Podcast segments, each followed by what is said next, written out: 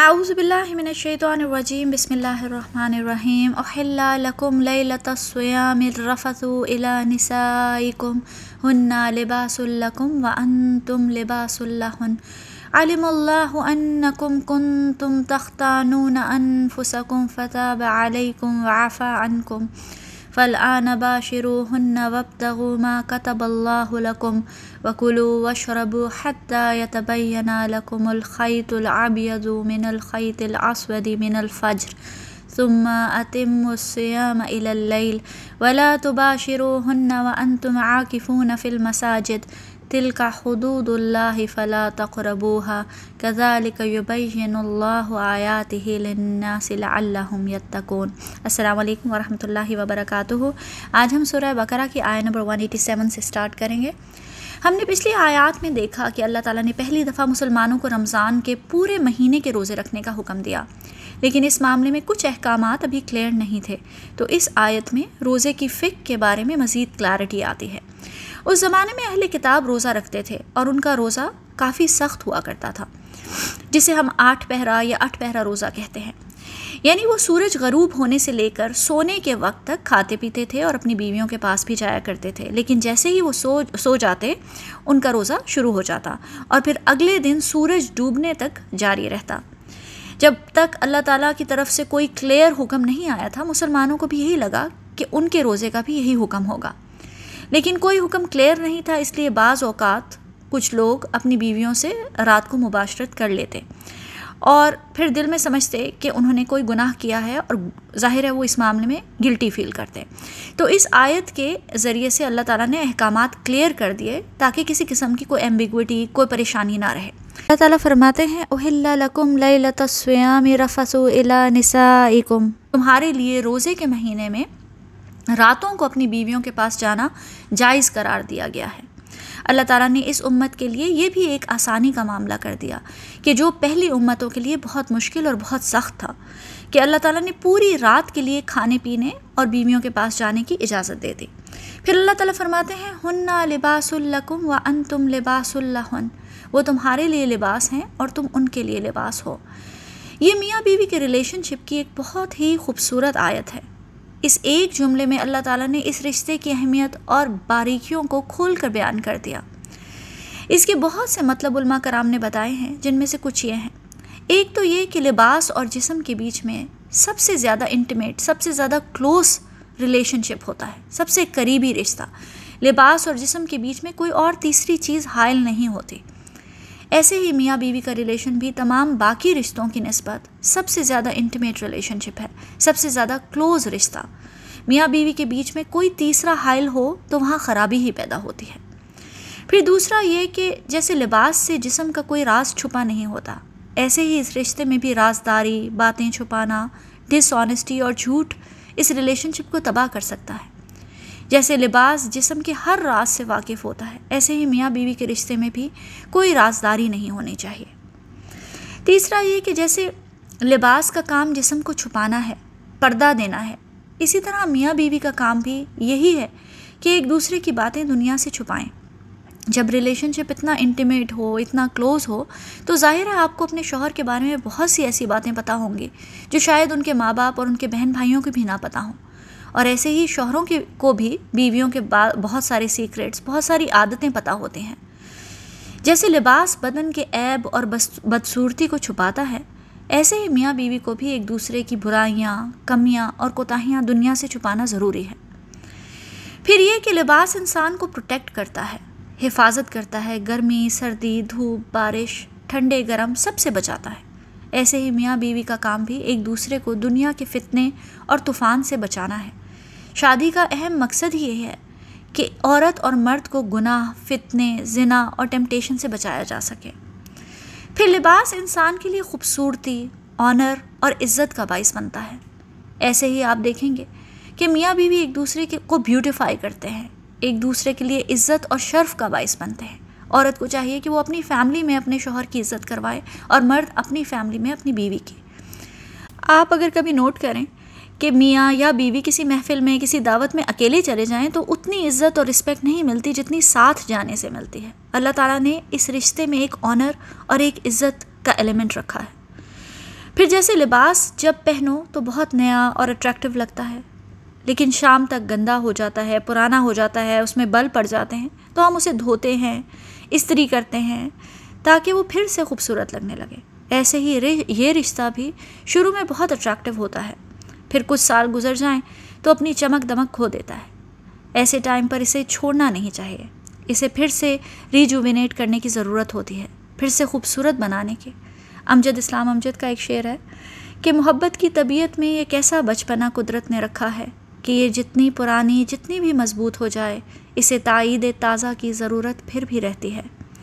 تو اللہ تعالیٰ نے فرمایا ہننا لباس الکم و ان تم لباس اللہ اللہ تعالیٰ نے اس ایک جملے سے اس رشتے کے کتنے پہلو نمایاں کر دیا پھر اللہ تعالیٰ نے فرمایا، علم اللہ انکم کن تم تختانون انفسکم۔ اللہ کو معلوم ہو گیا ہے کہ تم لوگ چپکے چپکے اپنے آپ سے خیانت کر رہے تھے۔ یعنی روزہ ایک امانت ہے۔ اور کیونکہ صحابہ کرام کو لگتا تھا کہ رات کو بیویوں سے مباشرت کرنے کی اجازت نہیں ہے، اس کے باوجود ان میں سے کچھ اپنی بیویوں سے ریلیشن شپس کر لیتے تھے۔ کیونکہ کوئی حکم واضح نہیں تھا کلیئر نہیں تھا۔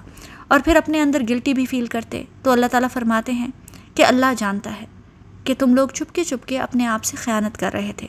یعنی بے شک میاں اور بیوی کا ریلیشن شپ سب سے انٹیمیٹ ہے سیکرٹ ہے۔ لیکن اس رشتے کے رازوں سے بھی اللہ واقف ہے۔ اللہ سے کوئی بات نہیں چھپی۔ اس لیے اس رشتے میں بھی اللہ کے حدود کی پابندی لازم ہے۔ پھر اللہ تعالیٰ نے تسلی دی۔ فتح و علیکم وافا انکم مگر اللہ نے تمہارے قصور معاف کر دیے اور تم سے درگزر فرمایا۔ یہاں سوال پیدا ہوتا ہے کہ اگر ایک چیز گناہ ہی نہیں تھی، تو اس میں خیانت کیسے؟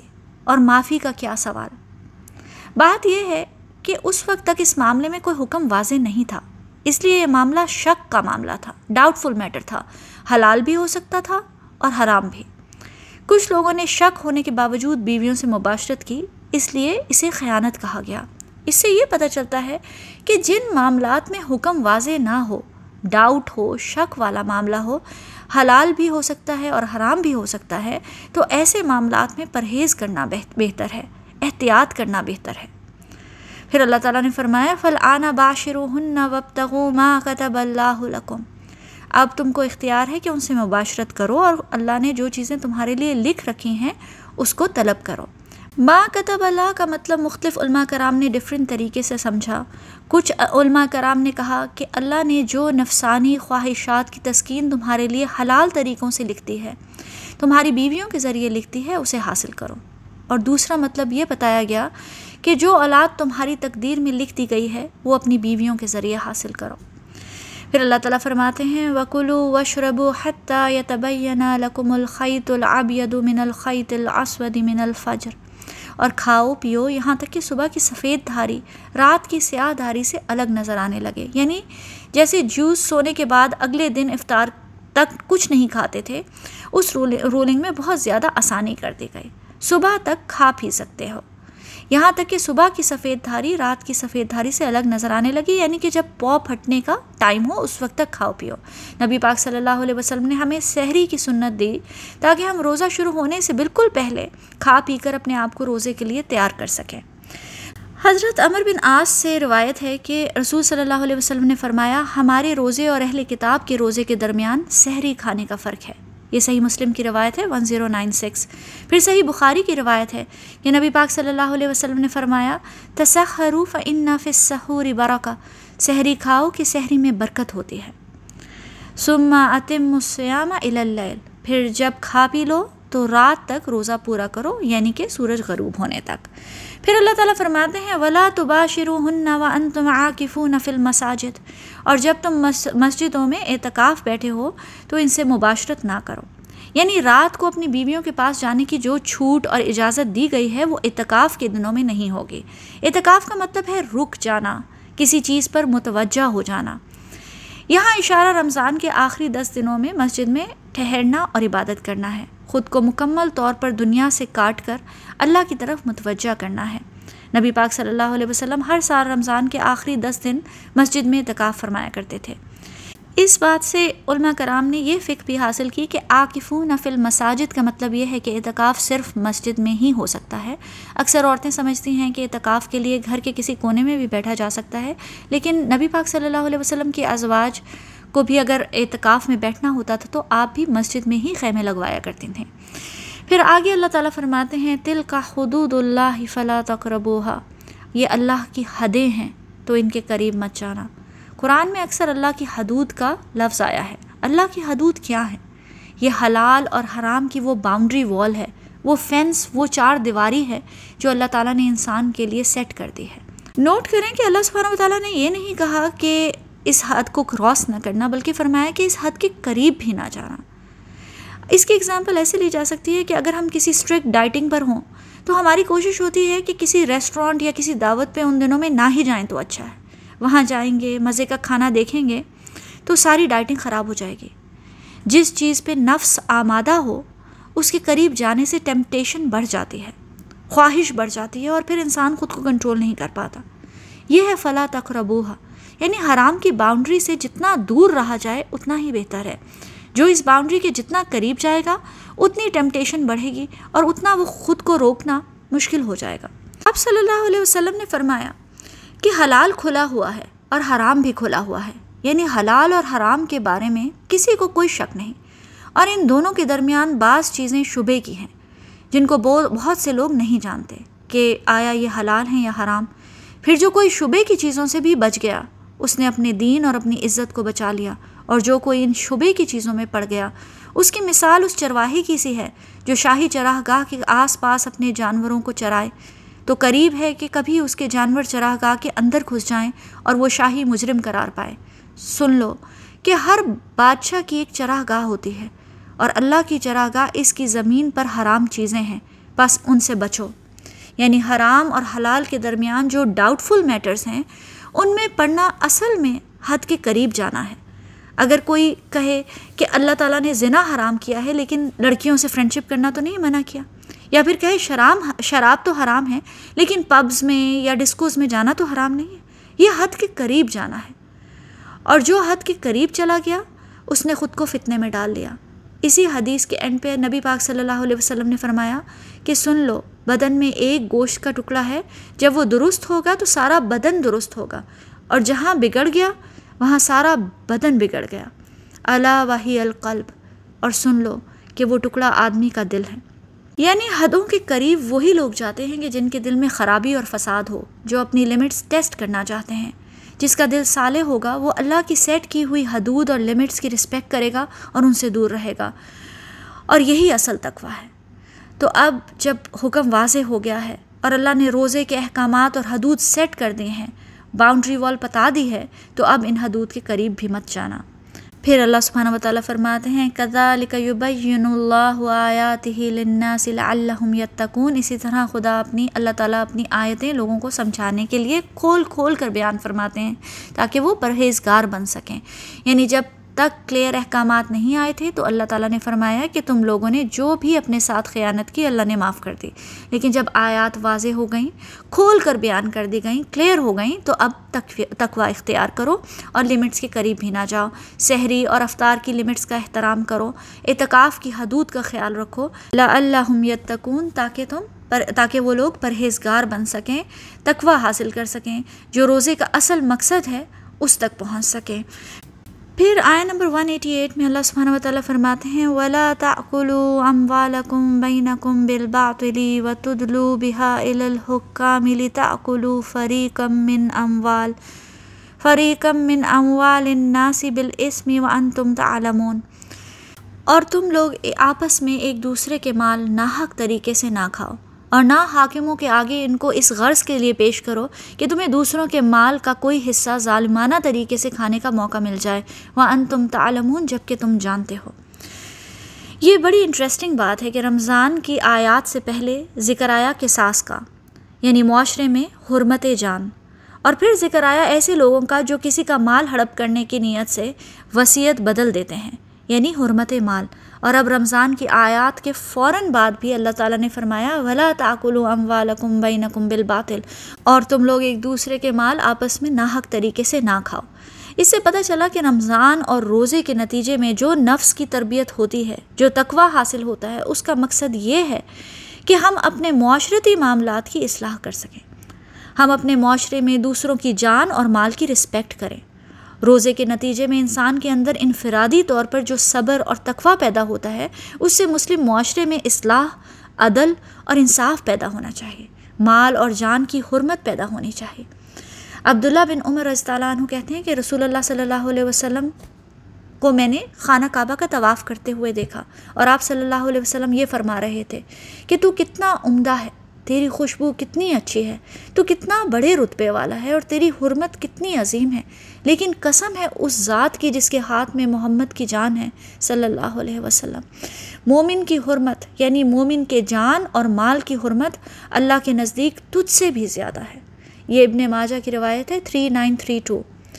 پھر ایک اور روایت ملتی ہے کہ نبی پاک صلی اللہ علیہ وسلم نے حجت الوداع کے موقع پر منا میں فرمایا، تم جانتے ہو یہ کون سا دن ہے؟ صحابہ کرام بولے، اللہ اور اس کے رسول کو زیادہ علم ہے۔ فرمایا، یہ حرمت والا دن ہے یعنی کہ عرفہ کا دن۔ تم جانتے ہو یہ کون سا شہر ہے؟ صحابہ کرام بولے، اللہ اور اس کے رسول کو زیادہ علم ہے۔ فرمایا، یہ حرمت والا شہر ہے یعنی مکہ۔ تم جانتے ہو یہ کون سا مہینہ ہے؟ صحابہ کرام بولے، اللہ اور اس کے رسول کو زیادہ علم ہے۔ فرمایا، یہ حرمت والا مہینہ ہے یعنی ذی الحجہ۔ پھر فرمایا، بلا شبہ، اللہ نے تم پر تمہارا یعنی ایک دوسرے کا خون، مال اور عزت اسی طرح حرام کیا ہے، جیسے اس دن کو اس نے تمہارے اس مہینے میں اور تمہارے اس شہر میں حرمت والا بنایا ہے۔ یہ صحیح بخاری کی روایت ہے، سکس زیرو فور تھری۔ لیکن ہمیں دیکھیں، روزہ بھی رکھتے ہیں لیکن دوسروں کا مال نا حق ہڑپ کرنے کو غلط نہیں سمجھتے۔ رشوتوں کا مال کھاتے ہیں، یتیم کا مال چراتے ہیں، وارثوں کا حق مارتے ہیں، غبن کرتے ہیں۔ چاہے ریڑھی والا ہو یا دکان والا ہو، جھوٹی قسمیں کھا کھا کر دو نمبر مال بیچتے ہیں۔ نوکری کرتے ہیں تو کام میں ڈنڈی مارتے ہیں لیکن تنخواہ پوری لے لیتے ہیں۔ کسی سے قرض لیتے ہیں تو واپس نہیں کرتے۔ یہ سب کیا ہے؟ لوگوں کا مال نا حق کھانا۔ ولا تعقل و ام والم بالباطل۔ اور پھر روزہ بھی رکھ لیتے ہیں۔ تو ایسے روزے کا کیا مقصد؟ دراصل ہم لوگوں نے اپنے دین کو اور عبادات کو اپنی معاشرتی اور ذاتی زندگی سے بالکل الگ کر دیا ہے۔ حضور پاک صلی اللہ علیہ وسلم نے فرمایا کہ جو شخص روزے کی حالت میں جھوٹی بات اور برے کاموں کو ترک نہ کرے، تو اللہ تعالیٰ کو اس کی کوئی ضرورت نہیں کہ وہ اپنا کھانا پینا چھوڑ دے۔ یعنی اللہ تعالیٰ اس کا روزہ قبول نہیں کرے گا۔ یہ بخار، صحیح بخاری کی روایت ہے ون نائن زیرو تھری پھر اللہ تعالیٰ فرماتے ہیں و تدلو بحا الحکام تعقل فری کم من اموال ناصب الاسم اور نہ حاکموں کے آگے ان کو اس غرض کے لیے پیش کرو کہ تمہیں دوسروں کے مال کا کوئی حصہ ظالمانہ طور پہ کھانے کا موقع مل جائے۔ یہ قرآن میں رشوت کی آیت ہے کہ پیسہ دے کر حاکموں، ججوں، منسٹرز، پولیس والوں لائرز کو اپنی طرف کر لینا، ان کی فیور لے لینا۔ تدلو بہا کا لفظ ادلا سے آیا ہے، جس کا مطلب ہے کنویں میں سے پانی کا ڈول بھر کر نکالنا۔ جیسے کنویں میں آہستہ آہستہ پانی کا ڈول پانی تک پہنچنے کے لیے ڈالا جاتا ہے اور پھر پانی بھر کر آہستہ آہستہ اسے اپنی طرف کھینچا جاتا ہے، وہی خوبصورت مثال دی گئی ہے کہ ایسے ہی حکام کو پیسہ دکھا کر انہیں آہستہ آہستہ اپنی طرف کھینچنا، اپنی فیور میں کرنا۔ یا جس طرح ڈول پھینک کر پانی تک رسائی حاصل کی جا سکتی ہے، ایسے ہی رشوت دے کر آہستہ آہستہ حکام تک رسائی حاصل کرنا اور ان سے اپنی مرضی کی باتیں منوانا۔ تاکہ وہ کسی اور کی پراپرٹی کسی اور کی زمین، کسی اور کا کانٹریکٹ کسی اور کا حق مار کر آپ کے نام لکھ دیں۔ لیتاکلو فری کم من اموال ناصب الاسم کہ تمہیں دوسروں کے مال کا کوئی حصہ ظالمانہ طریقے سے کھانے کا موقع مل جائے۔ حضرت عبداللہ بن عمر رضی اللہ عنہ کہتے ہیں کہ رسول اللہ صلی اللہ علیہ وسلم نے رشوت دینے والے اور رشوت لینے والے دونوں پر لانت بھیجی ہے۔ ابن مسعود رضی اللہ عنہ نے فرمایا کہ مناسب فیصلہ حاصل کرنے کے لیے رشوت دینا کفر کا عمل ہے۔ اور پھر اللہ تعالیٰ فرماتے ہیں وہ ان تم تعلمون۔ جبکہ تم جانتے ہو کہ وہ مال تمہارا نہیں ہے، وہ تمہارا حق نہیں ہے، لیکن تم اسے ظالمانہ طریقے سے اپنے نام کر، کروا لیتے ہو۔ اللہ تعالیٰ ہمیں مکمل طور پر اس دین پر چلنے کی توفیق عطا فرمائے۔ ہمیں عبادات کرنے اور عبادات کے پیچھے چھپے ہوئے اصل مقاصد تک پہنچنے کی بھی توفیق عطا فرمائے۔ آمین یا رب العالمین۔ السلام علیکم ورحمۃ اللہ وبرکاتہ۔